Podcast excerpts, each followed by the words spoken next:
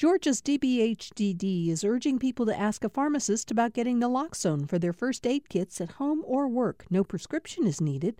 Naloxone can rapidly reverse an opioid overdose and restore breathing. Opioidresponse.info.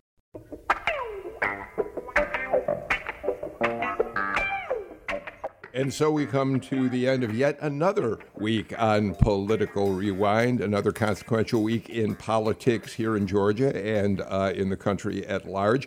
And we're going to talk about politics in a little while on the show. Uh, the Supreme Court has once again upheld Obamacare despite uh, yet another effort by uh, attorneys general like Chris Carr of Georgia to strike the law down.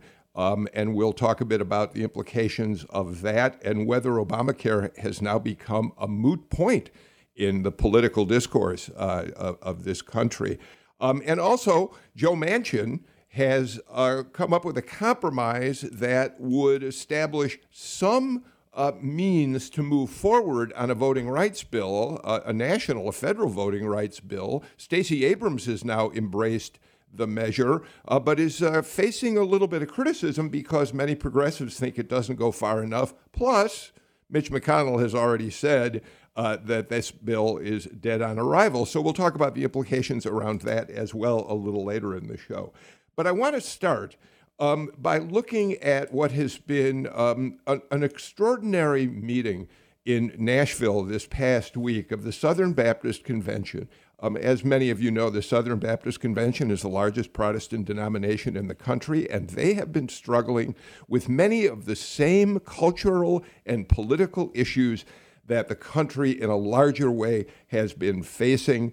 Um, and they bubbled to the surface in many ways this week in Nashville. And so we're going to talk about that as we start the show. So let me introduce the panel. First of all, it's Friday, which means Patricia Murphy, political reporter, and the author of The Political Insider, her twice weekly column on politics. You read it on Wednesdays and Sundays in the AJC. Hey, Patricia, um, you got a little preview of what mm-hmm. we're going to read uh, in your Sunday column?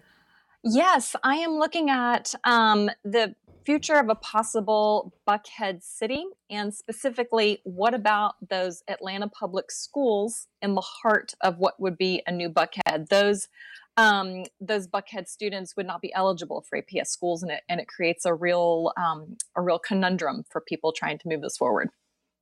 Oh, that I'm looking forward to because that's an aspect of the Buck, Buckhead cityhood movement that I don't think a lot of people have, have really begun to contemplate. So we'll look forward to reading that, and it'll become part of a conversation on our show, I'm sure, in the weeks ahead. We're also joined by Tia Mitchell, the Washington correspondent for the Atlanta Journal Constitution. Tia, you've been busy. Your byline is just all over the AJC this day. A lot going on up there.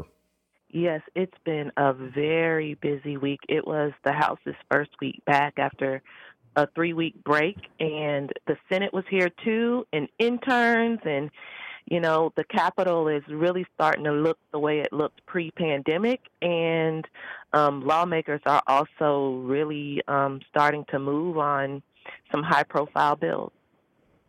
All right, and we're going to talk about some of that a little later in the show. But joining us, I'm really thrilled uh, to be able to introduce a special guest on today's show, uh, Professor Randall Balmer. Professor Balmer is the John Phillips Chair in Religion at Dartmouth College. Um, professor, it is, I believe, I read, the oldest endowed professorship at Dartmouth. Um, and it's, it's named after John Phillips, who was at one point an itinerant Bible preacher. Is that, is that right, Professor? That's my understanding. Yes, uh, yes, and I, I, I believe the uh, the endowment was started uh, with a woodlot uh, near Dartmouth College. So uh, apparently, as the chair, I, I, I have some claim on some woodlot somewhere in uh, northern New England.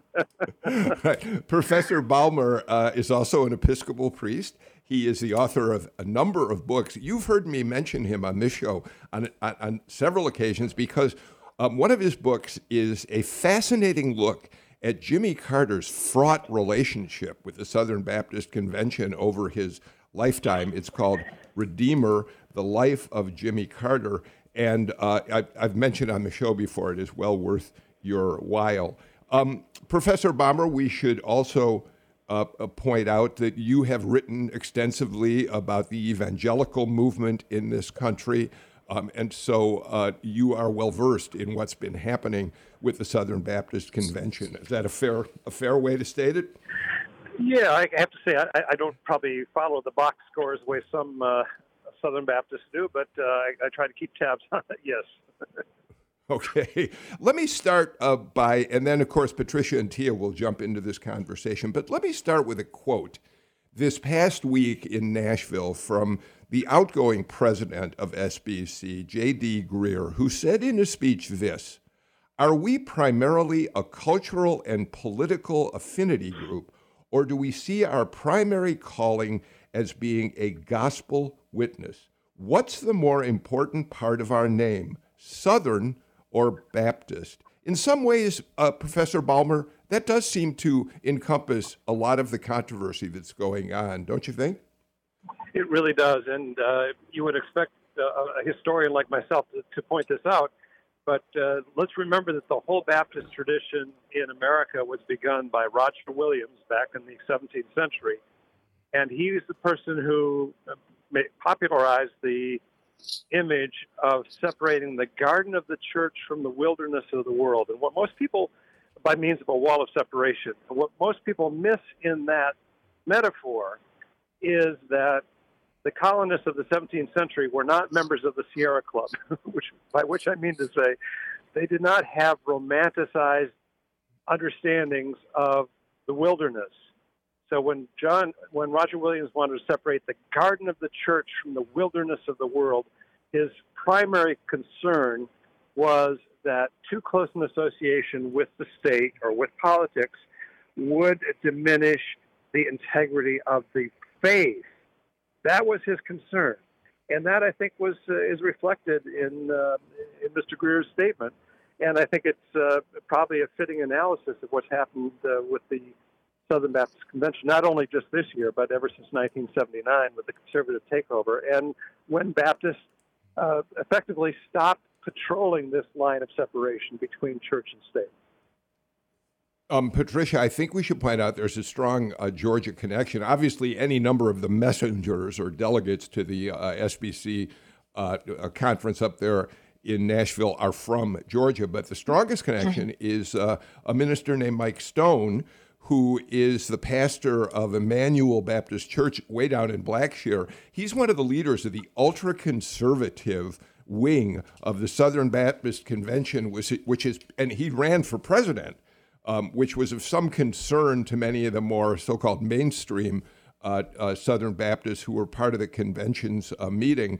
Um, it, he, though, is one of those who says the convention has to reject critical race theory, it has to reject women in the pulpit, or women even preaching about the gospel in the presence of men under any circumstances.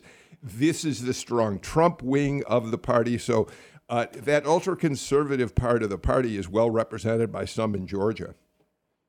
Yeah, and I think it's so interesting to see um, the Southern Baptists struggling with, I think, what a number of um, religions are struggling with, and even with what um, a number of private companies are struggling with. What do you do with a new, younger, more diverse um, American population that certainly uh, churches are going to be looking to to attract brands are looking to to attract politicians are looking to to attract and it's just a group of people who are younger more diverse more activist um, and really looking to infuse their entire lives with politics and how how does everybody around them feel about these issues of the day? And there's almost a demand from some quarters to remain activist but especially within the churches and even with um, with a religion like Catholicism, um, there is a there um, I think is a growing question of at what point are uh, does does politics start and stop, and at what point, um, uh, as the question was, does it really focus We've, on? We've uh, lost our. So interested. There you go. You're back, Tia. Yeah, I. It's so interesting to see that the Southern Baptist Convention, even though the culture wars within the denomination have shifted over the years, the the Southern Baptist Convention has struggled for decades with culture wars within the denomination. For example, my church in Louisville, Kentucky got in trouble with the convention back in the 90s for letting women in the pulpit. So, you know, some of these things have been around for years and years, and at the same time, the influence, the membership of the Southern Baptist Convention have dwindled. Um, so I think more and more, yes, it's interesting because relatively speaking, the denomination is the biggest Protestant denomination in America, but its its true influence and its true reach, I would argue, is is just becoming smaller and smaller. So, Professor Balmer, let me t- uh, tap into your uh, uh, thinking as a historian here. Um, the Southern Baptist Convention really, uh, uh, in, in pre Civil War days, um, was committed to the defense of slavery. I think I'm correct about that, but in many ways, that was one of the pillars of the convention's uh, beliefs in, in, in those days. Yes, sir? Oh, absolutely. Uh, 1845. That's what uh, prompted the, the, formation of the Southern Baptist Convention was uh, uh a, de- a, debate over slavery. I have to say, I find this whole conversation about critical race theory so uh, well. If, if it weren't so tragic, it's amusing because if I were to teach critical race theory, and I I, I don't specifically do that. I mean, I, it's I think any responsible analysis of American history has to understand the systemic racism in American history, which is not to say that all Americans are racist. I'm not suggesting that at all. But if, but if I were to, to teach specifically create uh, uh, critical race theory, I would probably cite three examples. Uh, the first would be the provision in the Constitution for three fifths of a person uh, for a, a, black person to, to count in, in the census. Uh, the second probably would be the 20th century practice of redlining, thereby excluding African Americans from being able to, to purchase uh, real estate in, in certain areas in certain neighborhoods. And the third example would be the formation of the Southern Baptist Convention. I mean, that's you talk about critical race theory. I mean, this is one of the prime examples of uh, how the Southern Baptist Convention came into being. So, this past week, Professor, uh, in fact, last Tuesday, the messengers did pass a resolution that uh, reaffirmed something they did in 1995. In 1995, right. they had affirmed their apology. They, they said, We apologize for systemic racism and our role in it. But, but, but one of the things that's interesting about that is at the same time they said, Yes, we played a role in systemic racism, they rejected the notion that racial discrimination is rooted in sin. What do they mean by that, Professor? I, I, I, I have no idea. this, is, this, is a, this is a tradition that finds sin in, in all sorts of places, and uh, why they wouldn't identify that as sinful to me is uh, incomprehensible. Well, I, t- Tia and Patricia, I, I, it, I think when I when I read that that to some extent they're talking about the same kind of now Republican reaction to the 1619 Project in the New York Times, which says that America was founded on, on a, the original sin of America was that slavery has been part of this uh, nation since the first slaves were brought to the shores of then the colonies in 1619. Tia. Yeah, I I was equally confused by that statement because I feel like wouldn't we interpret the the practice of chattel slavery sin? Um, you know, so are they saying yes, teach critical race theory because slavery was bad? Um, I that's what I'm hoping they were trying to say, but I wish they would have spoken in clearer clearer terms because it's a bunch of gobbledygook, but that's a lot of times what happens when people are trying to use the Bible to push a political agenda. They they they interpret the Bible. They you know it's easy to make the Bible say what you think you want it to say, and to me that's what I felt like is this is another you know these are Christian folks uh, trying to put their agenda in biblical terms yeah. Patricia? Well, I think it's also um, really pushing up against uh, uh, Southern Baptist, I think, concepts of the origins of their own religion and the origins of the country. And can they go so far as to say, uh, yes, we know that the origins of the country were imperfect, but were the origins also sinful? Um, and were the origins of our religion sinful and based in sin? And I think that that is a leap that they are um, really struggling with. And I think that it's, uh, you know, it's a conversation that um, I think obviously all Americans are struggling with. Otherwise, we wouldn't be having um, these conversations right now, and they're so fraught with passions. Um, but it really does get back to the question of what is the purpose of religion? Is it to find um, and uh, to find and uh, further divisions, or is it to find and um, unite divisions? And um, I think that's uh, people's traditional thoughts of religion are that it's to find and um, and uh, unite divisions. Um, but the history shows us that that's not always the case and I just want to, Patricia just made a very salient point. You know, we talk a lot about identity politics, and and it's always, it's often been said that you know, black people and people of color, and but religion is identity politics. So you can't, and in a lot of times the um, conservative Protestants, particularly white conservative congregations, make it seem like, well, we're the ones who are above politics. No, no, no. You're using your religion and the things that you guys are doing as a denomination are inherently political. And we're seeing that when the Southern Baptist Convention touches on things like critical race theory. And professor, isn't that, that that to bring this into the realm of, of what this show talks about most of the time, which is specifically politics? Uh, the reason I cited their saying that um, uh, they reject the notion of slavery as sin is that it brings them into this question about how far the Southern Baptist Convention is willing to go to support the politics of Donald Trump. And and and while the convention would you would you would kind of imagine that a majority of the convention messengers may support Donald Trump, but but his uh, looming presence over them has led to more divisions within the denomination, hasn't it? Well, I think it has, and this is a denomination that, again, since 1979 has been um, kind of listing in, in, that direction. And I, you know, I'm, I'm not a Baptist, I'm not a Southern Baptist, but I, I find there that's really sad. It's tragic because this is a tradition that it does have, I think, a lot of integrity and uh, has spoken in the past in the, with a prophetic voice. And I think it, it underscores to me the the perils of any religious group or movement trying to hanker after political power or political influence. My sense of American religious history and religion generally, as as uh, the panelists have, have suggested, is that uh, religion functions best, I think, from the margins of society and not in the councils of power.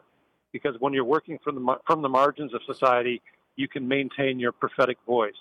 And I think we have a situation now with the Southern Baptist Convention that uh, certainly its prophetic voice was weakened, at least in my judgment, after 1979, and uh, it's continued down that same path. Now, that this week did represent uh, at least a minor victory for what some people call Jimmy Carter Baptists, and I think uh, that's, you know, in my judgment, a good thing. But uh, I, I, fear that the the uh, general prevailing drift is is in a different direction. Yeah, they elected. Uh, they did not elect Mike Stone, the ultra conservative from Blackshear, Georgia. They elected a moderate uh, uh, as president, Ed Litton. Professor, I do want to take a moment to uh, talk about the thesis of your book about Jimmy Carter because it plays into this conversation. I, I think, if you don't mind me making a very simplistic statement about it, a lot of what you said, what, what you basically set out to show in that book is how when Jimmy Carter, as a good Southern Baptist, when he began running for office for president, he was a progressive voice he was a progressive who was able to engage evangelical Christians in his campaign. They liked what they heard. But during his tenure as president, you track the increasing conservative leaning of the church of the Southern Baptist Convention of evangelical Christianity to the point they couldn't support him in 1980. Is that basically a fair way to say it very quickly? it is. And, you know, it's very quickly, of course, but yes, uh, the the uh, conservative takeover of the convention in 1979 was certainly crucial. But let's also remember that uh, despite popular misconceptions about it, uh, the religious right more generally began not in opposition to abortion, and I've spent a whole, you know, more time, more years than I care to count, uh, tracking this down. What was the catalyst for the religious right was the defense of racial segregation in yes. evangelical schools, particularly Bob Jones University, most visibly Bob, Bob Jones University, but other segregation academies. And this is what turned them against Jimmy Carter in 1980. Patricia? Uh, Professor Balmer, what in your mind is behind um, this slight shift that we saw this week? Has there been an event or a trend that you think has led the Southern Baptist Convention in this direction? Uh, uh, this direction meaning what? The election of the president? They elected a moderate. Yes, yeah. Mm-hmm. Well, yeah, I, my guess is that it's a matter of numbers. Who was ever, who was able to get more voters to the to the convention site, uh, just as how it, just the way it worked in the opposite direction back in 1979. Uh, that's that would be my guess. Uh, but these tensions, as as we've been saying, I think uh, persist within the convention. Another serious issue that the convention uh, has uh, really been torn about is the way in which leaders have dealt with allegations of sexual abuse in congregations, and there was a a stormy confrontation over that very issue that involved uh, Pastor Mike Stone this past week, according to reporting in uh, the New York Times. On, on Monday of this past week, uh, Pastor Stone confronted a woman named Hannah Kate Williams, who is a victim of sexual abuse. She's advocated reform in the denomination. And uh, while she was out in a public setting at the uh, convention conference, um, he confronted her. She says that what he said to her was that he, she was causing more harm in the Southern Baptist Convention than good, that she is not doing right by survivors, and that the Southern Baptist Convention is bigger than her individual problems. So that's another issue that uh, the moderates did seem to have some sway over this week because they did appoint a new task force to look at allegations of sexual abuse, Professor. Yeah, that, that's right. And you know, let's uh, let's let's link a couple of issues here. This is a convention that, again, since 1979, has has has really tried to you know, pump up uh, male uh, superiority within its ranks. And uh, should we be surprised that one of the uh, consequences of this is uh, abuse of power in in in a church setting. Uh, frankly, I'm not surprised at all. I'm you know not certainly not every pastor is uh, is abusive. I'm not suggesting that by any means, but uh, I think these these issues are linked. Uh, if you if you consign women to a secondary role within the church, within the the, the whole Southern Baptist uh, tradition. Uh, why should we be surprised if there are abuses that follow?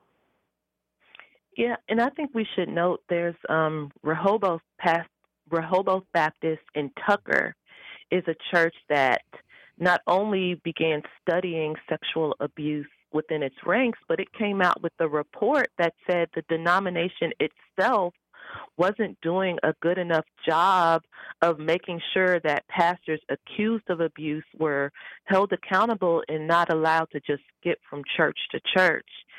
So um, I think you know they're kind of on the forefront of this discussion, and I do think just religion in general. Regard that's not a we all know that's not a Southern Baptist thing, um, but in 2021, I think it is surprising for a church denomination who's seen what the Catholic Church has been through, you know, to yeah. think that they can just sweep it under the rug. Like that's just not how society is willing to handle allegations of sexual abuse these days. So the the best thing to do, not only I mean, especially for the survivors, is to be honest about it and to implement true reforms. But it seems, you know, what we keep seeing as is folks are wanting to protect their own and try to avoid the scrutiny, and that just makes the problem worse. So as we as we uh, kind of come to the end of this portion of our discussion today, Professor Balmer, where do you see the Southern Baptist Convention heading in a number of areas? I mean, first of all, the conservatives, the ultra conservatives, did not win their big fights this week. Yet Donald Trump remains a major looming force over the convention. If he runs for president again in 2024, there's no reason to think evangelical Christians won't be there to support his candidacy. So give us your thoughts about where the convention you believe is headed from a religious point of view or, or a social point of view and a political point of view.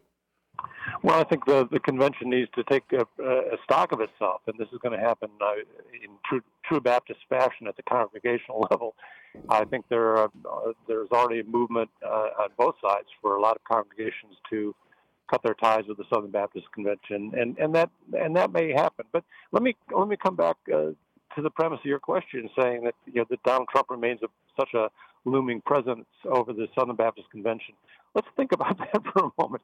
This is a convention that purports to be concerned about family values, and yet they support a man who is uh, on his third marriage, uh, former casino operator, uh, self-confessed sexual predator, and yet uh, he somehow can count on the, the support of the majority of Southern Baptists.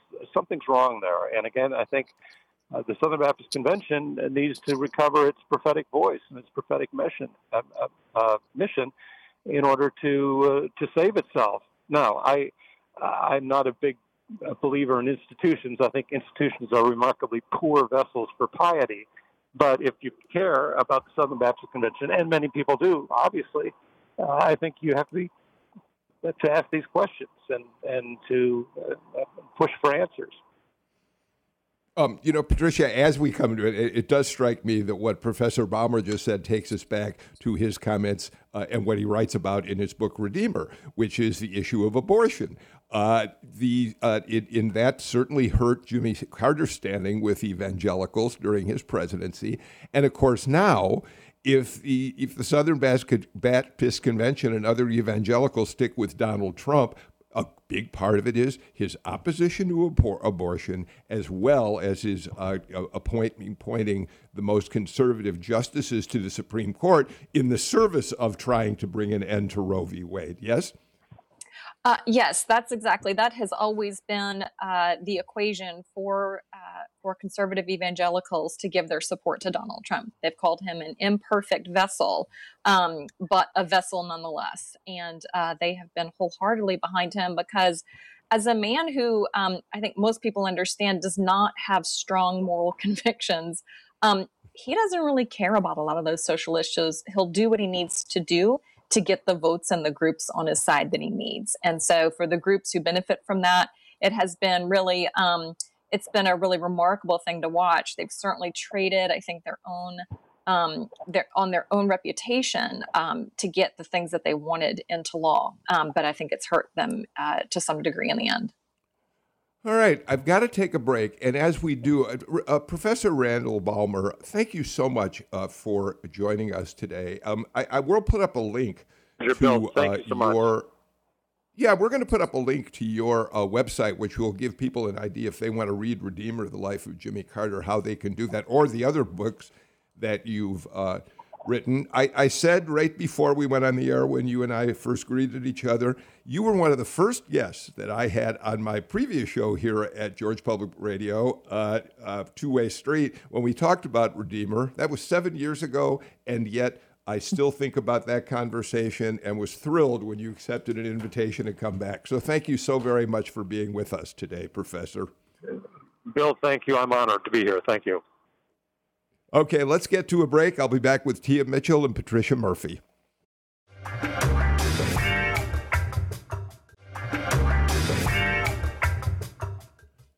Welcome back to Political Rewind. Patricia Murphy and Tia Mitchell, uh, both of the Atlanta Journal Constitution. Join me for the rest of this conversation, or continue with me for the rest of our conversation uh, today. Uh, Patricia, uh, let me uh, let me start with, um, and well, in fact, Tia, because you've been in Washington covering this, if you don't mind, let me start uh, with you. Um, so Joe Manchin yesterday uh, said that he has come up with, or, or he's been working on, and yesterday it became public that a compromise that he's been working on for a voting rights bill, a federal voting rights bill, has finally been kind of crafted to the point where it can be introduced in the Senate. Mitch McConnell has already said he has no interest in letting it go through. Uh, but in many ways, Democrats were happy about this because it, it gives them the 50th vote as the majority to at least bring the to try to bring this uh, to the floor. Have I got that right, Tia? Yes. Um, until recently, Manchin, when asked about the For the People Act, said he would vote no. And so, what we learned um, Wednesday going into Thursday was that he had produced a framework of a compromise that if new draft language was formed that included some parts of the For the People Act that he liked and some new parts that probably were are a little bit more controversial among Democrats and voting rights group, Manchin said, I would get to a yes. And what we saw very quickly, um, particularly from Stacey Abrams, is that she was very quick to say, the Manchin plan, I'm open to it. It's a great first step. I could ac- absolutely get behind it. And so that uh, instantly made like the Manchin plan like the pathway forward. But what you also saw was that Democrats and some voting rights advocates were a little bit disappointed that he was able to so quickly move the discussion in a new direction which again includes some things that would pass that they had been actively voting against, for example, voter ID laws. Um, and then you also saw Republicans saying, well, if Stacey Abrams likes it, I hate it. So even though Manchin was trying to, you know, find a compromise, Republicans, even the compromise became something for Republicans to criticize. Um, uh, Patricia, there are basically three planks to the Manchin uh, compromise. One, to make Election Day a federal holiday. Two, to uh, mandate a 15 day early voting period across states uh, in the country and uh, finally to end partisan gerrymandering. By the way, I'd love to see the language on that one because I'm not quite sure exactly how you monitor p- partisan or nonpartisan gerrymandering. In any case, Patricia, weigh in. Yes, well, he said that uh, from now on the maps could be drawn by computers, which of course they are, but they're drawn by computers, but approved yes. by people, and that's the problem. so I think the chances yes. of nonpartisan non gerrymandered districts is uh, very small. Um, however, uh, this um, really does represent um, a compromise uh, on Manchin's part, but it also represents a compromise on Stacey Abrams' part. And I found the entire episode so fascinating because it tells us really two things about Stacey Abrams. Um, one is that her stature has grown so much. She is essentially the 101st senator on this issue.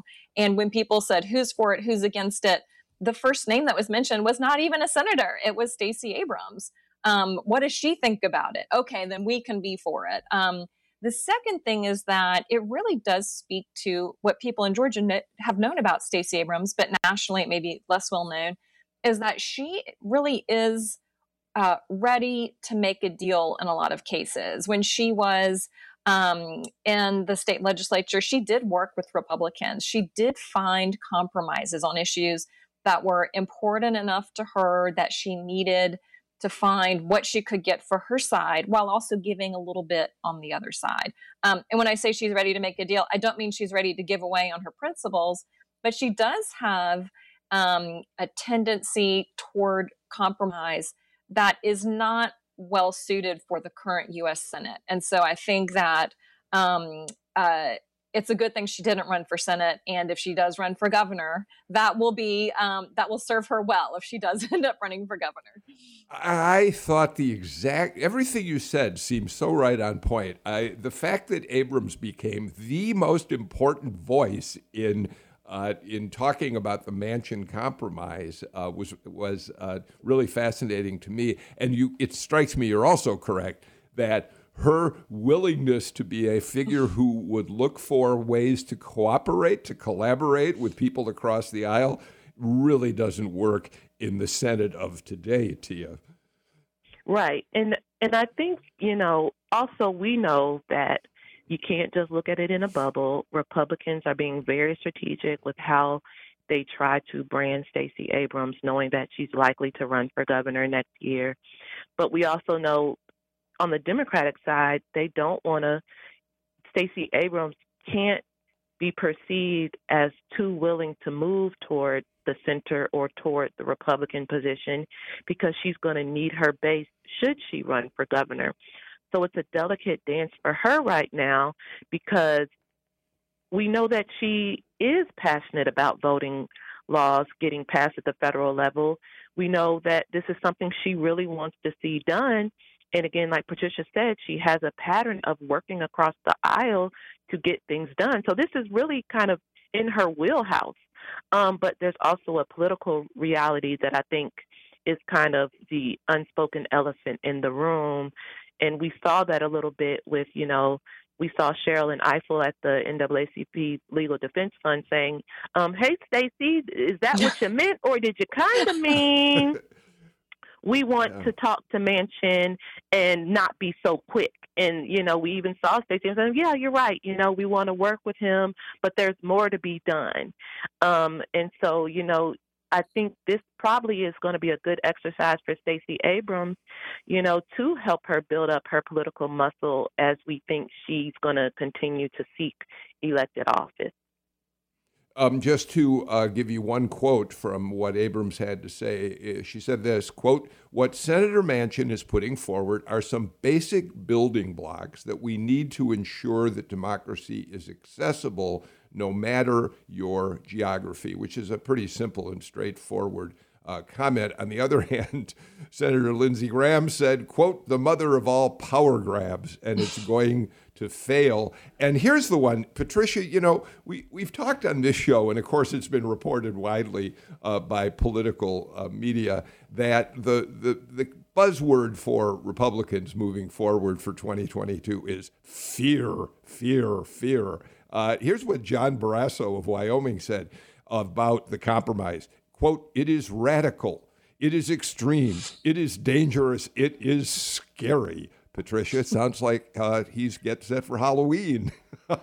or it sounds like he found Kelly Loeffler's talking points from 2020. I mean, we've heard all about radical, scary. Um, you know, the the the problem with um, with I guess the the benefit for Republicans with language like that, it works with their base. The problem with language like that is it does not tend to work with independent voters um, and even moderate Republicans who I think really are tired of kind of these buzzwords and name calling and saying, really, is it possible for anyone to do anything productive in Washington right now? I, I do think there's just this immense frustration um, with uh, on issues like this and other issues that really are not getting addressed because of the tendency to scramble to corners and start pointing fingers.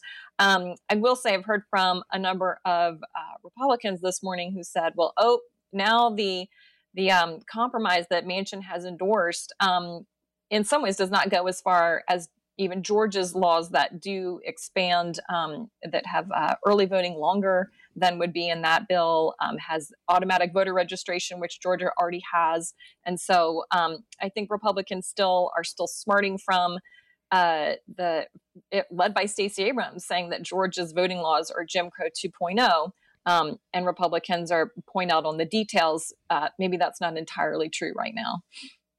Yeah, um, that's, I think, really an important point. Uh, there are certainly aspects of the new voting law which people are, are, are, are, notably and maybe correctly concerned about, but the entire, to call the entire thing Jim Crow 2.0 has uh, become kind of a national meme that's certainly a rallying cry for Democrats, but may not be entirely correct in terms of what the law does and doesn't do.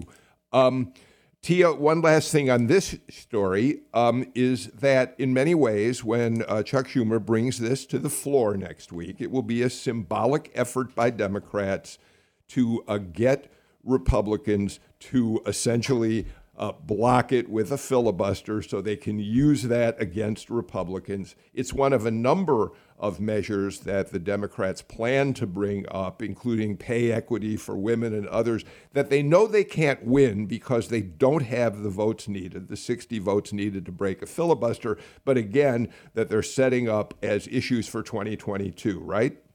Yeah, and I do think Republicans need to be careful because, like, take this Manchin compromise. It's clear that what Manchin has offered gives both sides, objectively gives both sides some of what they want. And again, we know it's a rough framework, but the voter ID stuff is something both sides want. If you listen to Republicans in Georgia, the early voting over 15 days is something they say they wanted. Being able to purge voter rolls is something Republicans want. So for Republicans to come out so strong against a framework that is is intended to give them something they want, that could really not go over well with public perception because you're you're saying you didn't want what you considered a Democratic bill that was a gift to everything Democrats want, but now you're saying you also don't want the compromise that was intended to mm. appeal to you. Yeah, I'll also say that I think it's crucial to note that the reason that the For the People Act has gotten the amount of momentum that it has is because Republican state legislators have rushed into this space and have rushed to pass a number of bills um, that have some extremely restrictive elements to them. Um, some are less restrictive, some are more restrictive, but the action in this space is overwhelming. Um, and it's also overwhelmingly driven by Donald Trump's accusations that the last election was a fraud, which it was not. And so it, all of that is a part of the same conversation. And I even think Republicans um, action in this space and their insistence on being so um, vocally against this bill has a lot to do with um, with President Trump's ongoing conversations about the election. And Patricia, before we take our final break of the show, the other uh, point I think to be made here is that Democrats are quietly hoping, or perhaps not so quietly, that this is one of those moments that gives Joe Manchin second thoughts about whether or not he should continue to say uh, the filibuster must remain in place. Here he's worked hard to try to get this compromise uh, measure uh, before the Senate. Mitch McConnell has already rejected it. Manchin doesn't seem willing to vote to give up the filibuster, but Democrats can't help but wonder is this the moment? Maybe he'll rethink it, Patricia this is not the moment. It's not the moment. I think, um, especially when you're looking at a 50 50 Senate, eliminating the filibuster only helps you when you've got uh, 50 votes. Um, once you start to peel off one or even two or three Democrats, um, you're still facing even a lack of a majority vote. And Democrats just don't have the firepower right now to push through something like that. Tia? Yeah, I think that there there I don't think there will be any one bill that says that gives Manchin and or Sinema puts them over the line, but I think if there's a pattern that evolves, and again, that's the risk here, that this will be another, you know, example for Democrats to hold up and say, this is why the filibuster needs to be reformed. So Republicans are going to have to be strategic going into next week because what Manchin has said is that he would be open to amending filibuster rules so that perhaps instead of requiring 60 votes, it only needs 55.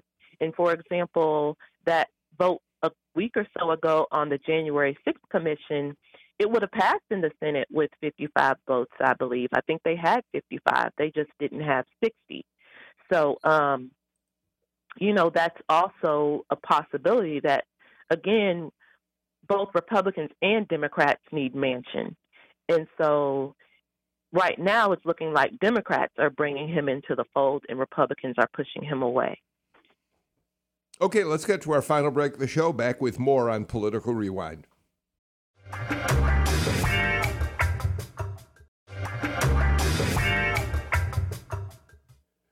Patricia Murphy, Vice President Harris, will be in Atlanta shortly. Uh, when she lands at, at Jackson, uh, at Hartsfield Jackson Airport, she'll head over to Ebenezer Baptist Church to talk about people getting vaccinated against COVID 19. And then later, she's going to go to Clark Atlanta University uh, to visit a mobile vaccination site. Georgia still, Patricia, lags far behind many other states in getting people fully vaccinated.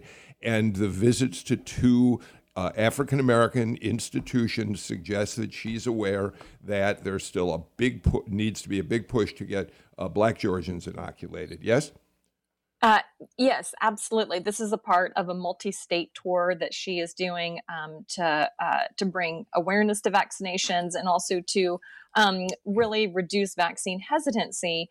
And we've heard from so many healthcare professionals that the messenger of that um, of that call to get vaccinated is so important. And you can't just have, um, uh, for example, Governor Kemp say, it's time to get vaccinated, time to get vaccinated, which he has said many times. Um, in many cases, it's going to need to be a different messenger to bring that call to vaccinations, depending on the community. Um, I do think somebody probably needs to visit some of the white portions of north, north of Atlanta because I think vaccine hesitancy up there is very real as well. So I certainly hope her visit um, just to uh, just to um, an HBCU and to a, a, black church is not read as this is the only place we've got this problem. It's a really serious yeah. problem. Go ahead. I'm glad you. I'm sorry. I'm glad you pointed that out because Tia, of course, the other large group of people who are refusing so far to get vaccinated are uh, many conservative Republicans who have bought into this notion that somehow either COVID 19 is a hoax or the vaccine is unsafe. Yeah, and it's interesting. I Marjorie Taylor Greene led a press conference last week um, because she has filed a bill to fire mm-hmm. Dr. Fauci, and uh, part of the justification she and her co sponsors mentioned was they feel that he has spread misinformation about the coronavirus. But what I found interesting during that press conference is when it came time for Buddy Carter to speak, he kind of went off message a little bit and started talking about the importance of importance of vaccinations. And um, we know that he was part of the Pfizer trial, so he was one of the first Americans vaccinated. And he said, Hey, look, I got vaccinated. I was in the trial. I'm fine. People need to get vaccinated. And so later in the press conference, I asked Marjorie Taylor Greene and some of the lawmakers who were there at the end, would they also send a message to their, you know, constituents back home that, you know, vaccinations are important. Were they willing to echo what Representative Carter said? And none of the remaining four were. You know, you had um, Representative Massie from Kentucky on his Twitter feed, even today, he's calling me a nosy reporter. And there's conservative media saying, you know, he he was able to rebut my my invasive question about vaccinations. So, you know, and they're spreading a lot of misinformation, even members of Congress, about immunity if you were already exposed to the coronavirus, that you don't have to get vaccinated. And that's not necessarily yeah. backed up by science. The immunity is considered inconsistent and also not permanent. But that that immunity issue is something that's really being used by conservatives to to say I don't need to be vaccinated because I already had COVID, or I didn't get COVID, and that means I'm naturally immune to COVID and therefore don't need to get vaccinated. Okay.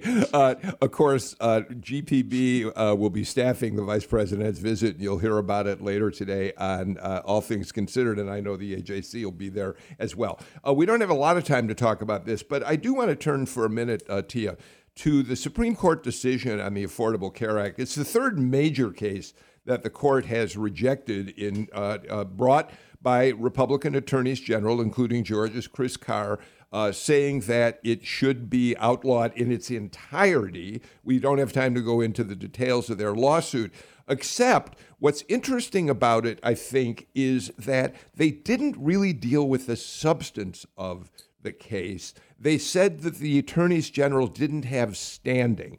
And uh, Justice Alito was really issued a stern rebuke saying, why don't we take this on for the, the real substance of this? But, but um, Tia, the court doesn't seem to have any interest in doing anything to outlaw Obamacare. And the reason I think it's particularly interesting right now is it's really lost its value as a wedge issue for Republicans, hasn't it?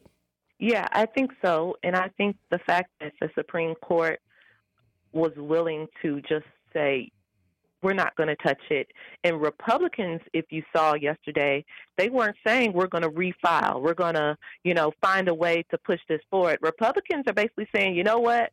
We're going to leave the Supreme Court alone and we're going to pivot when it comes to health care. You know, they might tweak Obamacare at the margins, but just like Medicare and Medicaid, these health care safety nets are not going away. Yes, and I think that after now eight years of Republicans promising to repeal and replace Obamacare, um, the replace piece never fell into place for Republicans. They never could figure out what they would replace it with. And after I think eight years of that, they've seen that is really not a road that they want to continue to go down. So in a very strange way, the Supreme Court decision almost lets them off the hook. They can say, oh, well, the Supreme Court has now stood up for this. Um, we will continue to hear about health care. We know we're going to continue to hear about Medicaid expansion, um, perhaps an idea of Medicare for all from, um, from some Democrats. But in states like Georgia that still does not have a Medicaid expansion under Obamacare, that's going to continue to be an issue, um, regardless of what the Supreme Court has said today. I, I, that strikes me as being the important point here that uh, the, the battle is going to turn to the states. It will no longer be in the hands of Congress or the courts, the federal courts. It's the states, Patricia, who will now have to figure out what to do to make sure their uh, their their residents are insured. Right? Yeah, that's exactly right. That will certainly be an issue um, that we'll hear about in the governor's race coming up. We already hear um, even Senator Warnock talking about it. It's not a federal issue at this point, but even he is saying we need to expand Medicare um, in Georgia. So that's a, uh, a Democratic message we'll continue to hear. Um, Patricia Murphy, Tia Mitchell, thank you for such an interesting conversation. Another show in which I'm learning something listening to you two. And I also loved having Professor Randall Balmer on earlier talking about the Southern Baptist Convention. So uh, I appreciate your presence on the show today. Uh, both of you were out of time for not only today's political rewind, this week's political rewind. We're back again with a brand new show on Monday. I hope you all have a good weekend. Take care, stay healthy. Uh, if you haven't gotten your shot, go out and get it because you won't have to wear a mask everywhere you go if you liberate yourselves. See you all next week. Bye bye.